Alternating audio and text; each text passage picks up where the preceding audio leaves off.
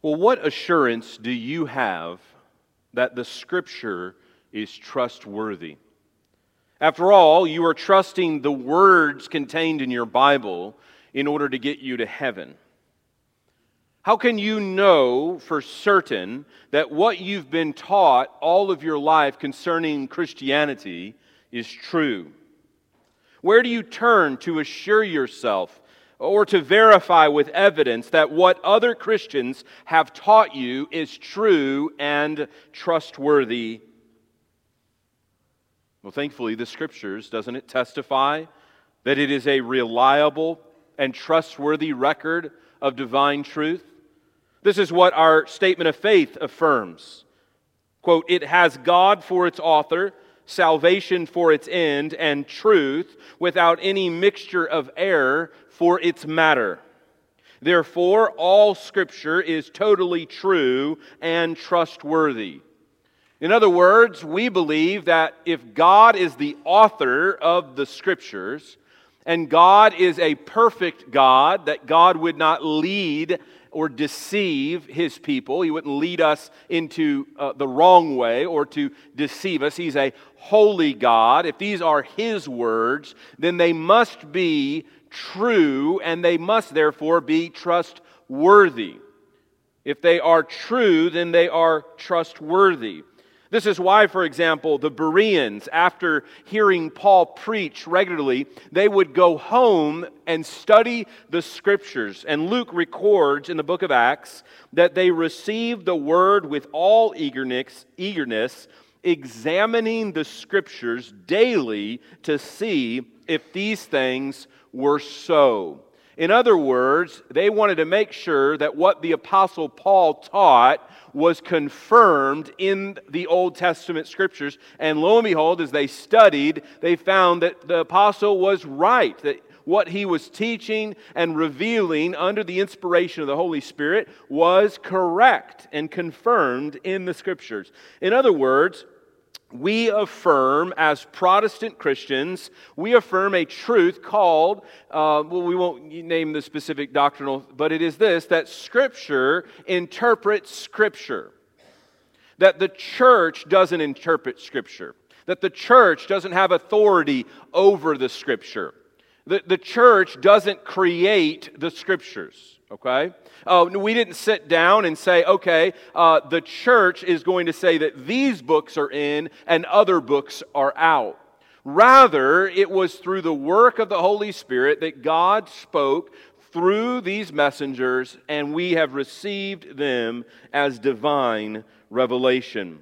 It's important when we study the scriptures to understand that this is a divine record we want to caution ourselves from saying that, well, these are Luke's words or these are Matthew's words. Yes, God used men to speak, but it was God who spoke. God used their particular personalities and character and, and the particular peculiars about them. They are different writers. Matthew doesn't write the same way that Luke writes, and no one writes as similar to what John does. Of course, the Apostle Paul wrote a lot as well. But what we find this morning in beginning this particular book is of the beloved physician Luke. The letter itself, the book itself, does not give us an author. We don't learn of the authorship of this book, not until the book of Acts.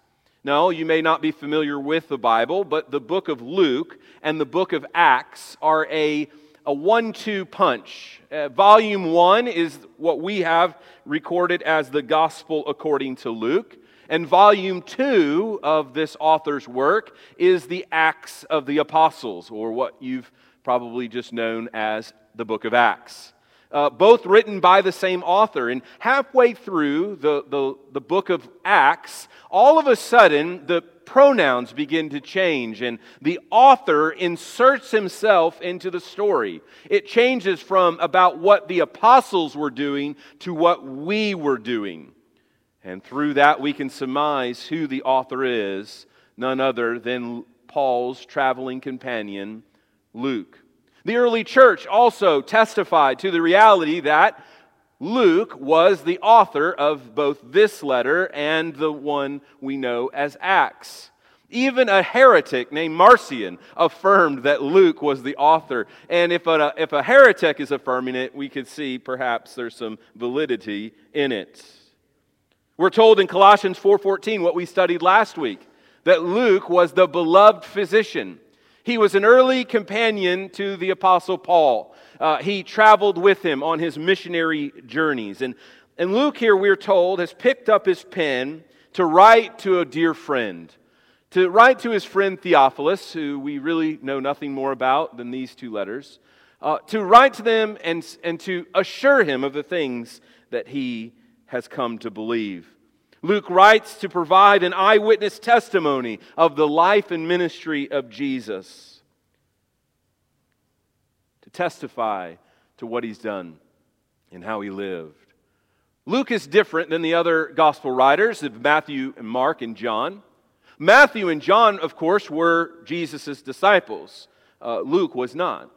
Mark, we, if you study the Gospel of Mark, you learn that John Mark was uh, on the outer circle, if you will. He, he used to hang around Jesus. His, uh, he, he's related to Peter, the Apostle Peter, uh, one of Jesus' early disciples. And so Matthew, Mark, and John are all written by an, a close associate of Jesus. Luke is unique in that his gospel message comes from eyewitness testimony. In other words, Luke is like an early day reporter.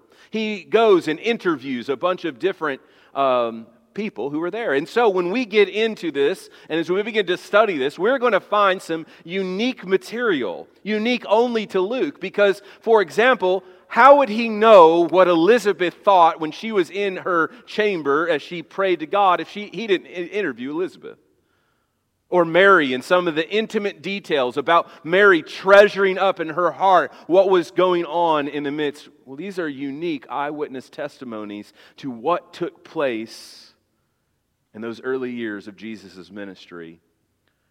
And of course, not only that, of these eyewitness accounts, we, he was a regular travel companion of, as I've said, the Apostle Paul. Many throughout the history of the church has called this Paul's gospel. In other words, the gospel of Luke and the book of Acts is a testimony of the ministry and work of not only Jesus, but of the apostle Paul and the, the traveling ministry and missions that he did. We're told in the book of Acts, or rather in the in 2 Timothy, that in Paul's final days prior to his execution, that it was Luke alone who had stood with him.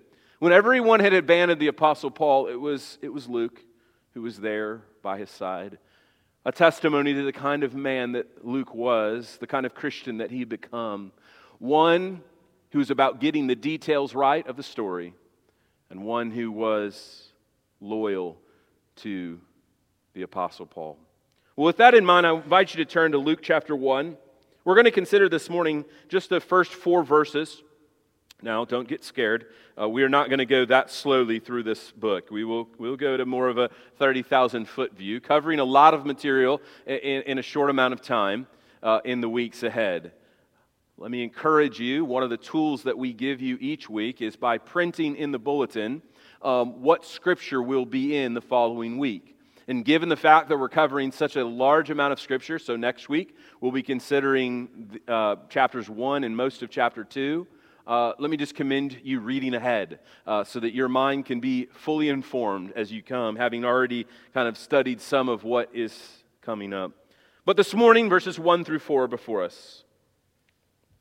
Luke writes, Inasmuch as many have undertaken to compile a narrative of the things that have been accomplished among us, just as those who, for, who, for, who from the beginning were eyewitnesses and ministers of the word, have delivered them to us. It seemed good to me also, having followed all things closely for some time past, to write an orderly account for you, most excellent Theophilus, that you may have certainty concerning the things you have been taught. What's Luke's point as he begins? In this prologue, Luke points out a particularly important point as we begin our study, and it is this that the scripture is a trustworthy revelation of the Lord Jesus Christ, and therefore we can trust it as the means to know the one true and living God. Luke makes clear in his introduction here, in this prologue, that what he's about to write is Holy Scripture, and that it is a means of God's grace to give certainty where there is doubt. Paul, or excuse me, Luke writes with a particular aim in mind, and that is to bring assurance of the trustworthiness of what we read. And so he sets out to write with a particular aim in mind. He has a purpose in mind.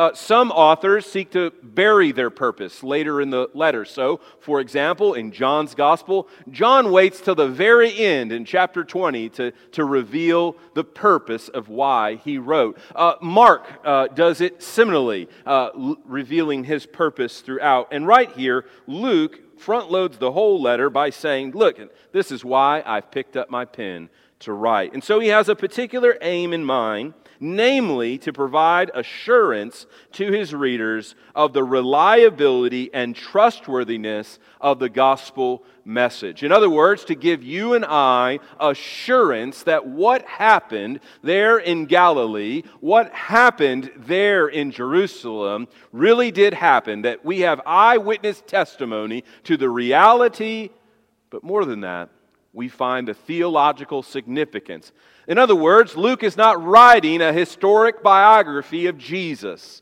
He's not writing us a biography of the man Jesus, but rather he is telling us why Jesus came and the glorious truth that Jesus Christ came to save sinners. He came to save us. So, as we consider these first four verses here this morning, we see first that he gives us his content. He tells us what he's going to tell us. Then he tells us who his sources are. Then he tells us how he's going to go about telling us. He gives us his outline, if you will. And then finally, he concludes with his goal. What was the, the purpose in writing? In the original language here, this is one long sentence. Um, so he must have picked up something from the Apostle Paul, and that was writing really, really long sentences. And uh, verses 1 through 4 is a very long sentence, and we hope to just spend just a moment considering each of these four points here. Number one, Luke's content. Luke begins in this way Inasmuch as many have undertaken to compile a narrative of the things that have been accomplished among us. There's a number of things I want to point out to you. Number one, he refers to other gospel writers. He makes clear that his gospel is not unique. He's not the only testament to the, the reality of the ministry of Jesus Christ. Uh, we have a collection of synoptic gospels. Uh, synoptic coming from the Greek word to see together. In other words, there are a collection of writings that give eyewitness testimony to what Jesus did. And we're, of course, not studying those, but we're studying this one before us this morning. And we notice here that he refers to them a compile a narrative. Now, this seems to be misleading as we read it in the English. It, it isn't that Luke is just writing a biography, if you will, a, a story. Sometimes when we say the story of Scripture, we can conclude and say, well, it's, it's fairy tale, it's fiction. No, no, no, not at all. What, what Luke hopes to do here is report to us, like a good reporter, the facts of the events, but also, as we'll see, the theological significance of them. And he says it as much here in verse 1. Look again. A narrative of what? Of the things that have been accomplished among us. In other words, Luke writes in such a way, excuse me, he writes in such a way as to demonstrate a promise fulfillment he, he writes to tell us that what is happening is a fulfillment of what God had promised to do many, many years earlier. So, if we were to fast forward to the end, right? You kind of want to get to the end of the story, and at the end, you see a, a little bit of a conclusion. At the very end of Luke's gospel, we have Jesus speaking. And Jesus says to his disciples in Luke 24 and verse 44 Then he said to them, These are my words that I have spoken to you while I was still with you, that everything written about me in the law of Moses and the prophets and the Psalms, that is, everything in the Old Testament, every letter, everything in the Old Testament, must be fulfilled.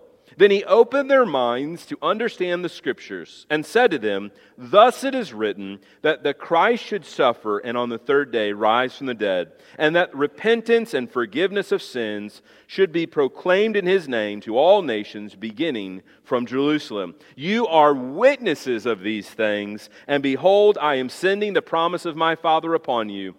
But stay in the city until you are clothed with power from on high. In other words, Luke is writing from a promise fulfillment perspective.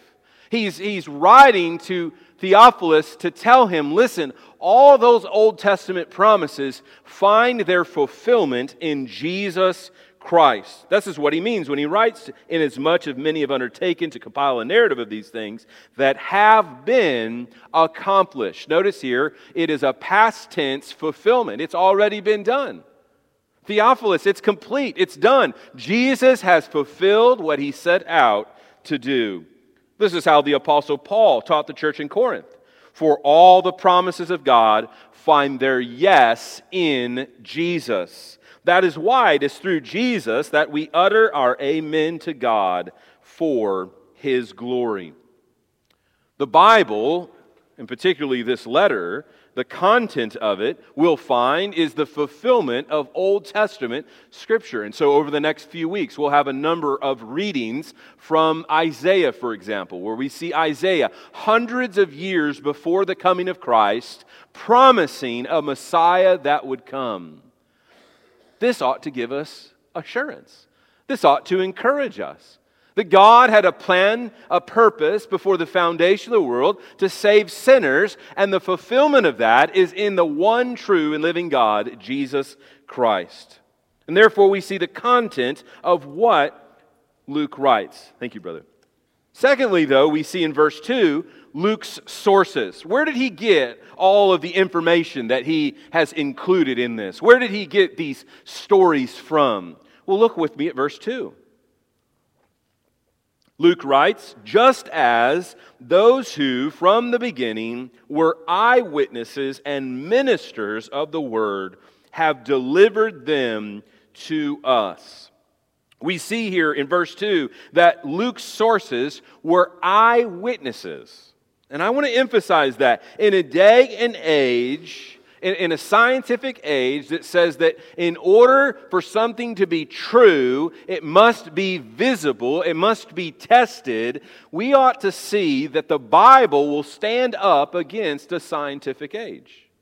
Because these are eyewitness testimonies. These are eyewitness accounts. These are from people who ate and slept and had meals with Jesus. These are people who was Jesus' mommy and, and Jesus' aunt. These are testimony from the very men who walked with Jesus. They were eyewitnesses and ministers of the word. The word minister is the word uh, to mean to be a courier or a servant of the word. He, they were ones who were particularly set apart in order to convey to us the, the truth of God's word. Well, this is how John would say it. In 1 John chapter 1, of course, G- John walked with Jesus. John was part of Jesus' inner circle. And John says it this way That which was from the beginning, which we have heard, which we have seen with our eyes, which we have, which we have looked upon and touched with our hands, concerning the word of life. Paul, uh, John is like, uh, we saw him with our eyeballs. Like we, we touched him. He, he's using all the five senses, short of licking Jesus. He says, You know, we know he was real. We touched him, we saw him. We can verify to you that Jesus did all the things that he said he did and accomplished all the things that he set out.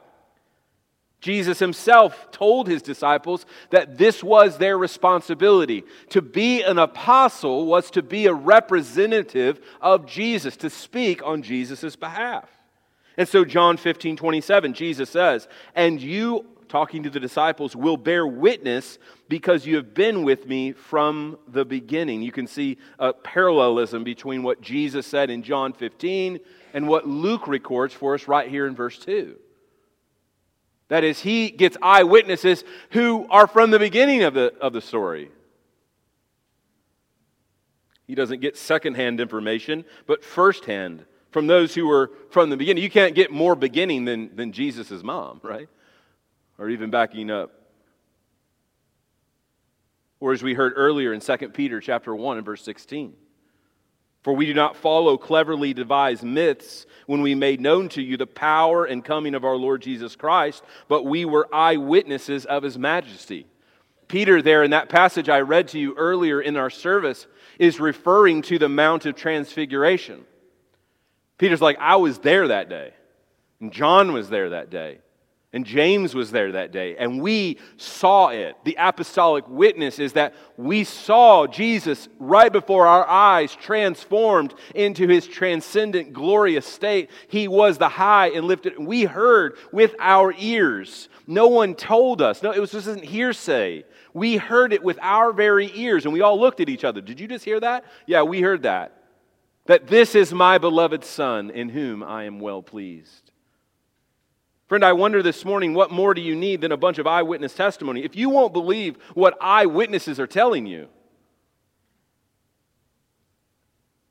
of course, Jesus warned against such lack of faith, didn't he? Remember, after Jesus was raised from the dead, Thomas wouldn't believe the other disciples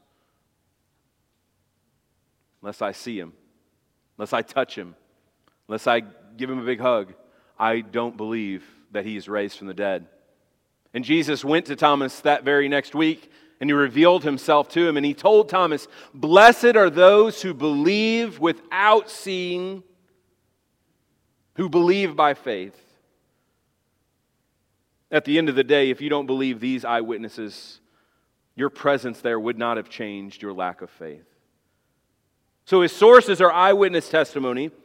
And we see in verse 3 that his method is to give us an orderly account. It seemed good to me to write also, having followed all things closely for some time past, to write an orderly account for you, most excellent Theophilus. In other words, Luke's method is to write an orderly account. This isn't just a, a midrash of some things. This isn't just a sort of a collection of wise sayings of Jesus. It's an orderly account. Now, this doesn't mean that it's chronological in order. It doesn't mean that he wrote in a particular orderly fashion that might naturally follow a, a narrative. But there is a structure to this letter. For example, he begins with a prologue. Then he has the preparation for Jesus' ministry in chapters 1 through 4. He tells us about some of the preparations that went into Jesus' ministry. Then the, the, the, book can be really divided into two halves. First, Jesus' ministry in Galilee and all the, all the events that surrounded Jesus ministering to the people in Galilee. And that takes us all the way to chapter 9 and verse 50. Then there's this interesting phrase that, that Luke re- records for us. In Luke chapter 9 and verse 51, we see a definite shift in the behavior of Jesus. No longer will he do ministry there in Galilee. But in verse 51, it says this When the days drew near for him to be taken up, he set his face to go to Jerusalem. And the rest of the letter is taken up with Jerusalem as Jesus begins to set his focus on what's going to take place at Golgotha as we see the death and resurrection of, uh, of Jesus in Jerusalem in chapters 19 through 24, being the, the climax, if you will, of the whole letter. Of course, the letter is going to lead us to that, isn't it? It's going to be about the cross. Luke writes to tell us why Jesus came, that we might have assurance. It seemed good to me, he says, having followed all things closely for some time. It's a reminder of the reliability of what Luke is recording for us. But we see lastly here in verse 4 Luke's goal. And it's important as we study this letter to remember this question How does this story give me assurance of the things that I've been taught. How does the story of Elizabeth give me assurance? How does the story of Mary give me assurance? How, how do these stories give me assurance of the things I've been taught? This is what he writes in verse 4 that you may have certainty concerning the things you have been taught. Luke picks up his pen for this very purpose that they would have certainty of the things that were taught.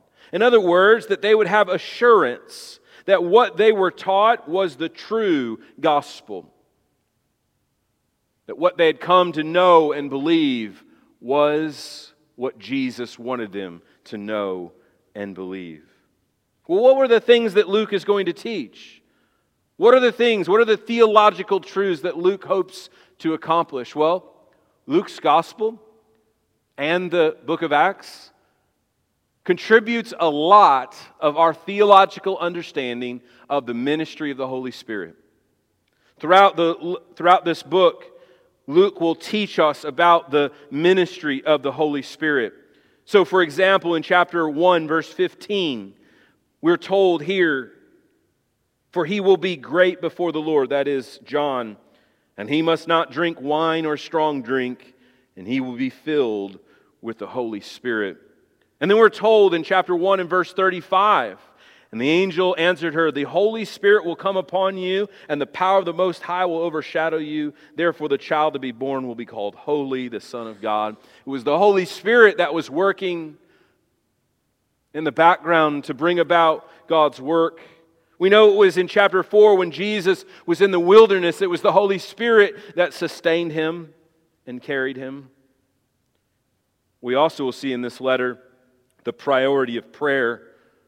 Jesus will teach his disciples the priority of prayer in the life of the disciple. We see Jesus will model prayer for his disciples, he will show them how to pray. So, for example, in Luke chapter 9 and verse 18, now it happened that as Jesus was praying alone, the disciples were with him. When Jesus prayed, he prayed alone, but he didn't pray in isolation. The disciples were always nearby that they could hear his prayer and follow his example. We also see Luke will teach us some theological truth about how God's people praise him. Worship is a very central part of Luke's gospel. In fact, the very beginning stories of the two sons predicted, and particularly the worship of Elizabeth, the worship of Simeon, the worship of Mary, and, and throughout th- th- this very worshipful time in the first two chapters. In fact, Luke uses the word rejoice more than any other gospel writer. Must be a pretty important theme that God's people rejoice at what God is doing among them. We also see also as he gives assurance to Theophilus of God's sovereign purposes in salvation. So, for example, in Luke chapter 4 and verse 21, we're told this truth and began to say to them, Today this scripture has been fulfilled in your hearing. In other words, we see God is sovereignly working to bring about his purpose of salvation for his people. God has not abandoned his people, but by sending his son, it was an assurance that God was once and finally and fully saving them. But also throughout this letter, we see Jesus' love for outsiders. Luke has a particular emphasis on the women in Jesus' ministry. More than any other gospel writer, G- Luke here focuses on the, the, the importance of women in the life of Jesus. These would have been outsiders in, among the people there in Israel, but Jesus includes them in his inner circle. We see his love for children, his love for sinners, Probably the most radical thing he did was his love for Gentiles. Jesus loved those who are on the fringes of society. And as you imagine, Theophilus were being reminded about who Jesus was and the way Jesus, do you not think that affected how Theophilus then lived? Well, if my Savior loves outsiders, maybe I should too. Finally, we see in this letter, as we've studied, as we'll study it, the centrality of the cross and resurrection. That it's all about the cross and the resurrection. That the hope that we have is found in the finished work of Christ on Calvary. And there, he dies the death that we deserved. But friends, as we study this letter over the weeks and months ahead, I hope that we walk away with an assurance that what we have been taught all of our life is true. My hope in studying a letter like Luke is to kind of just get back to the basics, if you will. So often in our life, we can be tempted to follow a Jesus of our own imagination. Oh, my, my, my Jesus wouldn't do that. Well, the reality is, is your Jesus the Jesus of the Bible? Or the Jesus of your own creation. And sometimes studying a, a book like Luke can, can be refreshing, encouraging, and reorienting in our life. To get us back on who Jesus is. What was Jesus committed to? What was it that Jesus focused on in his life and in his ministry? Does our life reflect that of Jesus? Are we following the Jesus of the Bible? Or our own Jesus.